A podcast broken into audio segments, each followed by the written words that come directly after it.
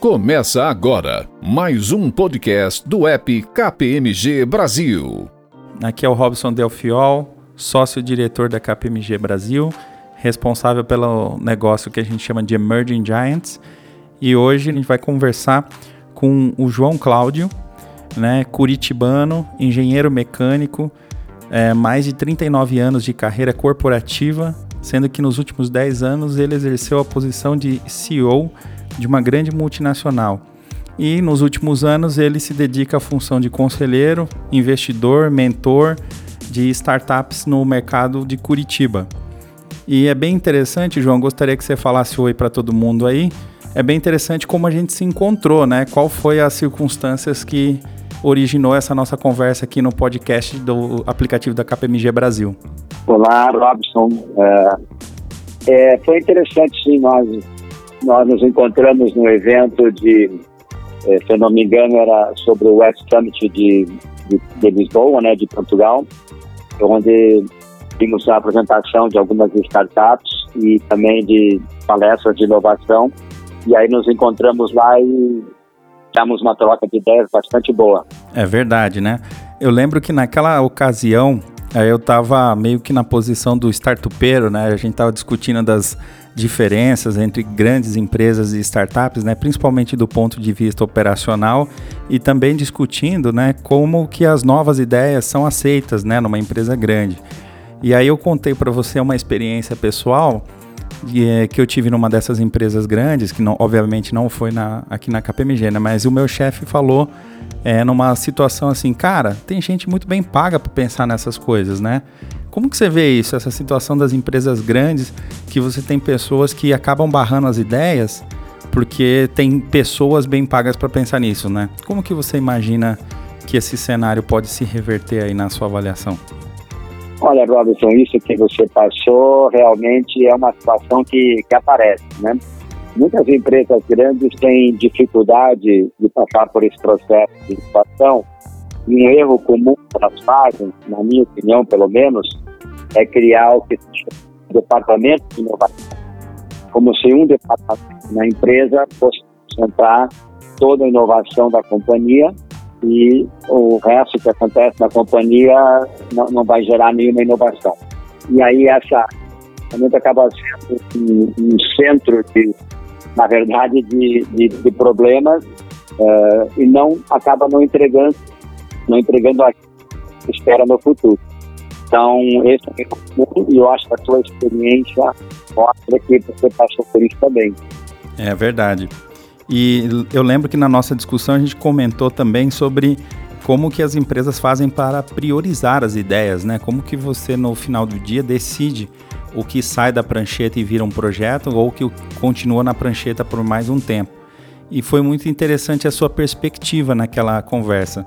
Como que você enxerga isso? Como que deveriam ser escolhidas ali as ideias que vão sair da prancheta?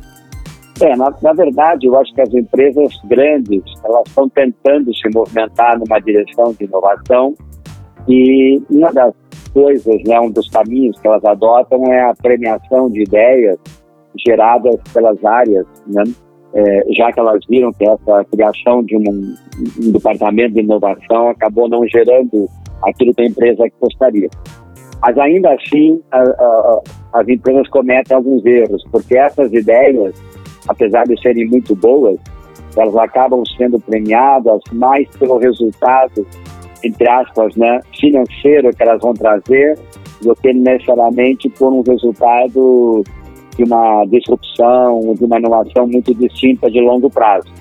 Então, a, a, as empresas que, tô, que, eu tenho percebido, as empresas que têm tido mais sucesso, são aquelas que conseguem gerar esse equilíbrio né, entre premiar as, as, as ideias que trazem realmente os resultados financeiros de um, dois anos, mas também não deixam para trás as ideias de mais de longo prazo. Essas são as empresas que têm conseguido caminhar sentido interessante. As outras têm estado ainda praticando e não conseguem caminhar. Né? A gente comentou muito nessa questão de como que o viés de um indivíduo pode atrapalhar, né, ou de certa forma até matar algumas ideias. E você comentou um pouco desse, dessa sua experiência como como CEO de empresa, né? Como que você avalia isso? Como que a gente trata esse viés? Pois é, aí é um ponto bem interessante. Né? As corporações, como elas vão ficando grandes e vão criando estruturas, principalmente as empresas multinacionais que não que têm uma estrutura uh, de pessoas, inclusive multicultural, né, de vários países, o que acaba acontecendo é que a, aquelas pessoas que têm são mais, como se diz, mais é, é, outspoken, né, como se fala em inglês, ou seja, tem uma presença mais forte, conseguem divulgar uh, os seus pontos de vista de uma maneira mais clara, elas conseguem passar suas ideias de uma maneira mais efetiva. E muitas vezes aquelas pessoas que têm ideias interessantes, porém são mais tímidas, né, são mais recolhidas ou estão em áreas que não têm tanta projeção, elas acabam ficando um pouco para trás e não conseguem caminhar e, e colocar suas ideias para frente, né? Então eu sempre estimulo as empresas em quem eu trabalho como conselheiro a tomar esse cuidado, né, de, de investigar bem as pessoas que estão promovendo as ideias no sentido de minimizar esse impacto uh, das pessoas que não conseguem se, de, de, se posicionar de uma maneira clara e não deixar essas ideias ficarem para trás, né? Então é, é um trabalho difícil, não é fácil, mas é, é possível achar esse ponto de equilíbrio.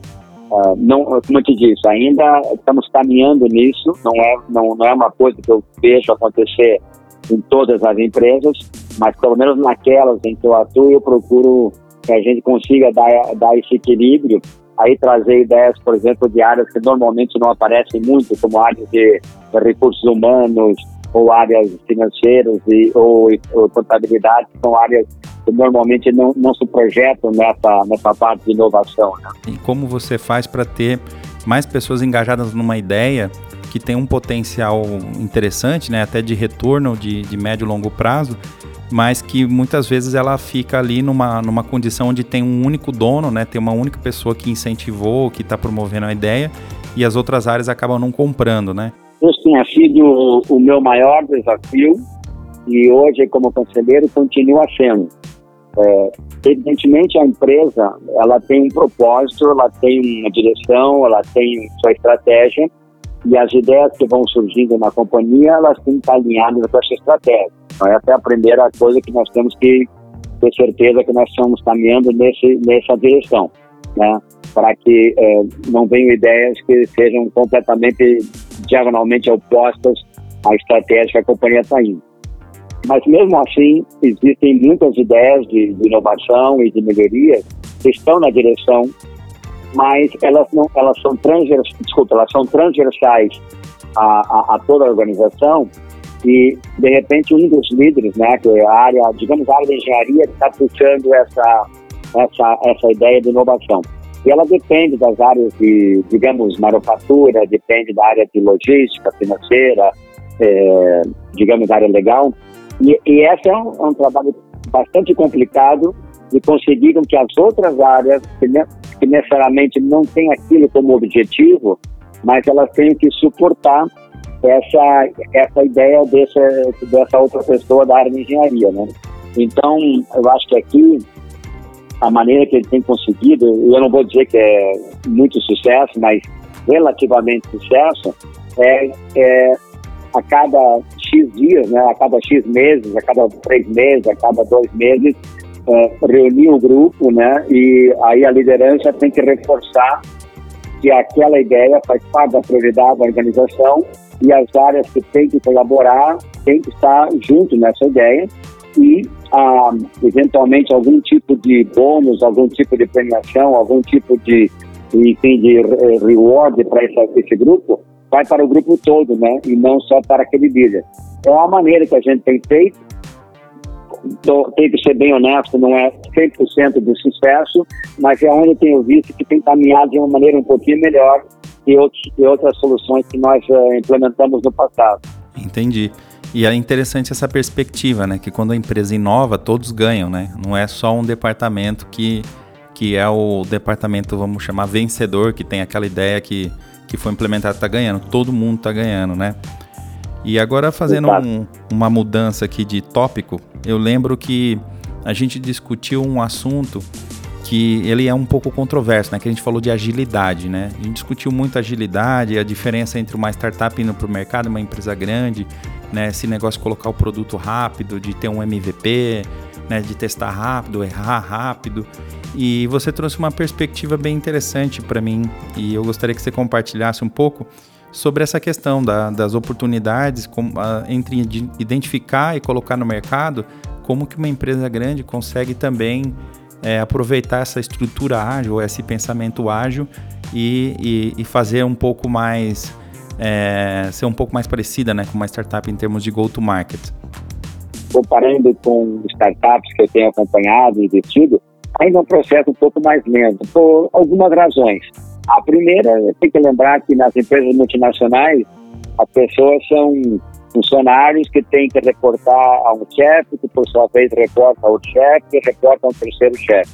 Então, há um risco muito grande né, do, do, do, emprego, né, se alguma coisa está errada.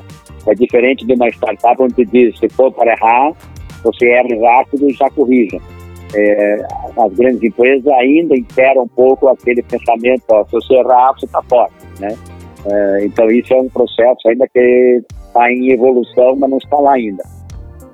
O, o, segundo tema é que nas grandes empresas também, que lidam principalmente com produtos que têm certificação, que têm algum tipo de, é, por exemplo, ou certificação elétrica, ou de segurança, ou algo parecido, um, um, lançamento precipitado, né, como as startups muitas vezes fazem, estão corrigindo ao longo do processo, nem sempre é possível fazer num, numa empresa grande, quando de repente um lançamento precipitado, um erro pode ter um impacto muito grande, né? É, então, existe esse cuidado. Agora, o, o que eu posso dizer para ti que, em linhas gerais, as, as empresas estão se preocupando com isso.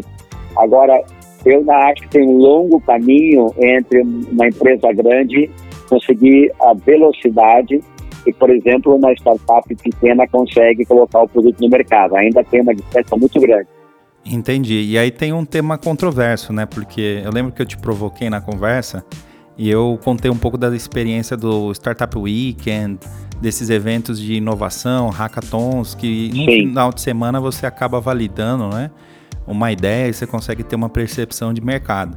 E, e essa é uma, uma forma bem interessante, né? De, de você ter contato ali com, com o cliente e validar de uma maneira muito rápida algumas premissas.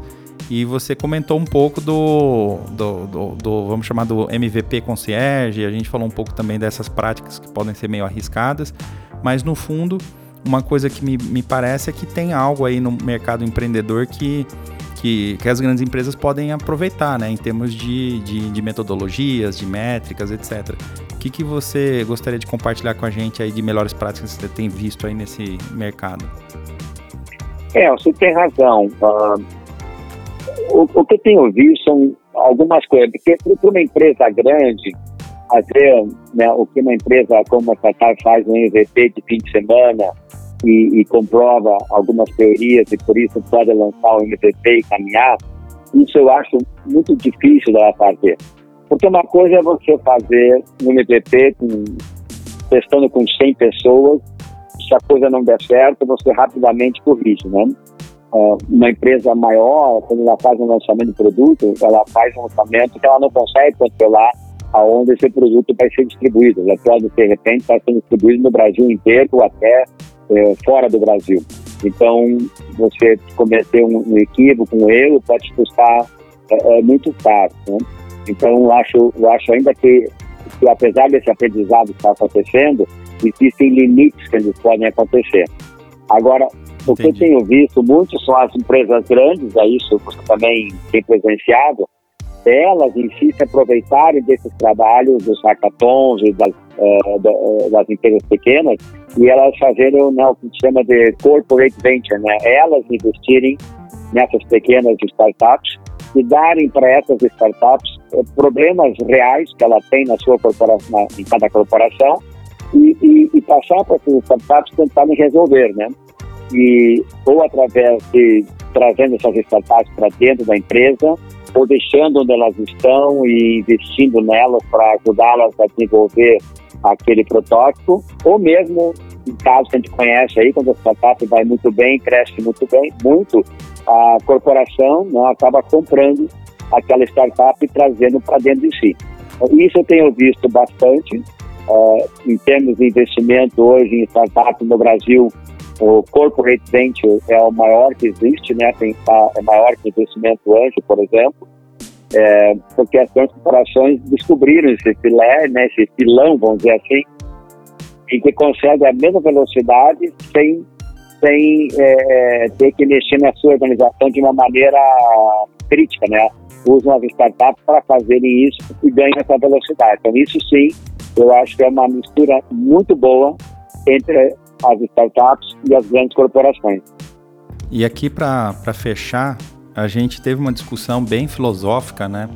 Sobre propósito, né? O porquê que o empreendedor é, deixa de muitas vezes sair de uma ele sai de uma grande empresa ou sai de uma empresa onde ele é bem remunerado tem uma, uma boa posição e ele funda uma startup com um prolabore muito baixo quando ele tem algum prolabore né é, e passa ali 6, 7, 10 anos ali num negócio que uma boa parte dos executivos não fariam, né? Até porque não tem muita segurança no mundo do empreendedorismo, né? Tudo muito skin on the game, né? E, e aí a gente discutiu é. essa questão do propósito. Como é que você enxerga isso? As startups é, são fundadas por caras idealistas mesmo ou os caras querem vender a empresa e ficar rico?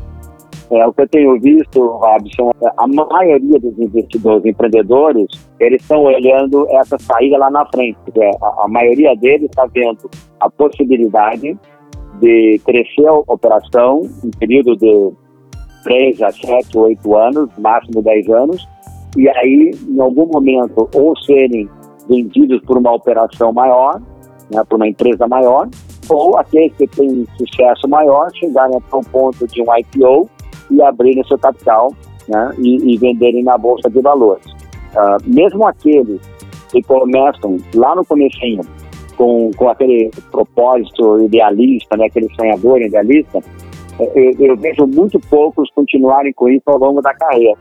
É, no, novamente, não é que eles percam o propósito, o propósito continua sendo aqueles que eles sonharam para a sua startup, mas cada vez mais eles começam a, a cada rodada de investimento, novos valores que vão entrando na, na, na empresa, né, novos investidores, é, eles vão sendo também pressionados por esses investidores a crescerem muito rápido, a multiplicar o resultado muito rápido, porque esses investidores também querem realizar o, o, o seu investimento, né? Então, acontece com os investidores anjos, que depois de cinco anos querem sair, os próximos fundos que vão entrando depois dos anjos é, é, vão sair logo depois, depois vem os private equity que vão sair depois, dizer, todos vão pressionando o empreendedor para que esse empreendedor é, é, execute seu plano no sentido de aqueles multiplicadores acontecerem ao final do período. Né? Então, novamente, de uma maneira bem prática a sua questão, a grande maioria dos empreendedores que eu tenho conhecido, eles buscam isso, eles buscam um propósito, mas que esse propósito possa realizar um sonho também financeiro para eles. E depois com esse dinheiro, eles podem criar outras startups, que é o que a maioria faz, né? A maioria vai criando outras startups e vai seguindo assim. Legal. Deu, teve até um bônus no final aí falando do empreendedor serial depois do primeiro exit. Muito legal, Exatamente. João. Foi um grande prazer ter você aqui com a gente. E mais uma vez a, a KPMG agradece a sua participação aqui no podcast do aplicativo da KPMG Brasil. E se você quiser deixar uma palavra final aí ou uma mensagem para a audiência, está super convidado. Ok, bom, eu que agradeço aí o tempo, Robson e a KPMG. E se eu pudesse deixar uma mensagem, eu deixo para dois, dois aqui públicos, né? Aos empreendedores uh, que sigam esse caminho. Uh, cada vez eu, eu, vejo, principalmente eu que sou uh, investidor anjo, uh, ano a ano o número de investidores anjos no Brasil está subindo e também os valores estão subindo. Então, existem recursos, cada vez mais estão recursos e eu estimulo esses empreendedores a buscar esses recursos. E aos, aos investidores, aqueles executivos, profissionais liberais, empreendedores já de sucesso, né? Eh, donos de empresas familiares, dedique uma parte do seu tempo, uma parte dos recursos a investir em, em startups, a investir ah, em grupos anjos, se associa a grupos anjos, existem muitos outros pelo Brasil, ah, para que ajudem esses empreendedores em início de carreira, não só com, com investimento, mas com uh, aconselhamento, mentoria e, e, fazer com que esses empreendedores tenham sucesso lá na frente. Né? Eu acho que isso que ajuda o Brasil a, a, a crescer e sair dessa, desse marasmo que nós temos tido nos últimos anos. Né? É um dos fatores que pode nos ajudar nisso. Muito bom, João. Obrigado, João. Um abraço. Obrigado, Robson. Um abraço. Você ouviu mais um podcast do app KPMG Brasil, com a participação de Robson Delfiol, sócio-diretor da KPMG Brasil, e o CEO João Carlos Gueter.